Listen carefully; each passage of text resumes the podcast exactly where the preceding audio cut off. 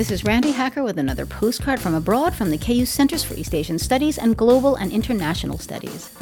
It's not quite on the runway yet, but the hijab is definitely having its moment in fashion. The hijab is the headscarf worn by Muslim women in accordance with the tradition that women must cover everything except their hands and face. Photos of hijabs in the news often show somber colors and somber expressions, but young, tech savvy Muslim women are so over the whole somber vibe. Not only are they wearing more colorful hijabs, they are also posting selfies on social media. Facebook and Instagram now boast photos of vibrant, smiling Muslim women wearing hijabs in the style of Audrey Hepburn, with a scarf wrapped around her elegant head and neck. New hijab selfies are posted every day, and some bloggers like Yasemin Kanar have 77,000 followers on Instagram. Hear that, Miranda Priestly? Hijab as haute couture.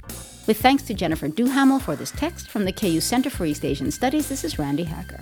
Wish you were here.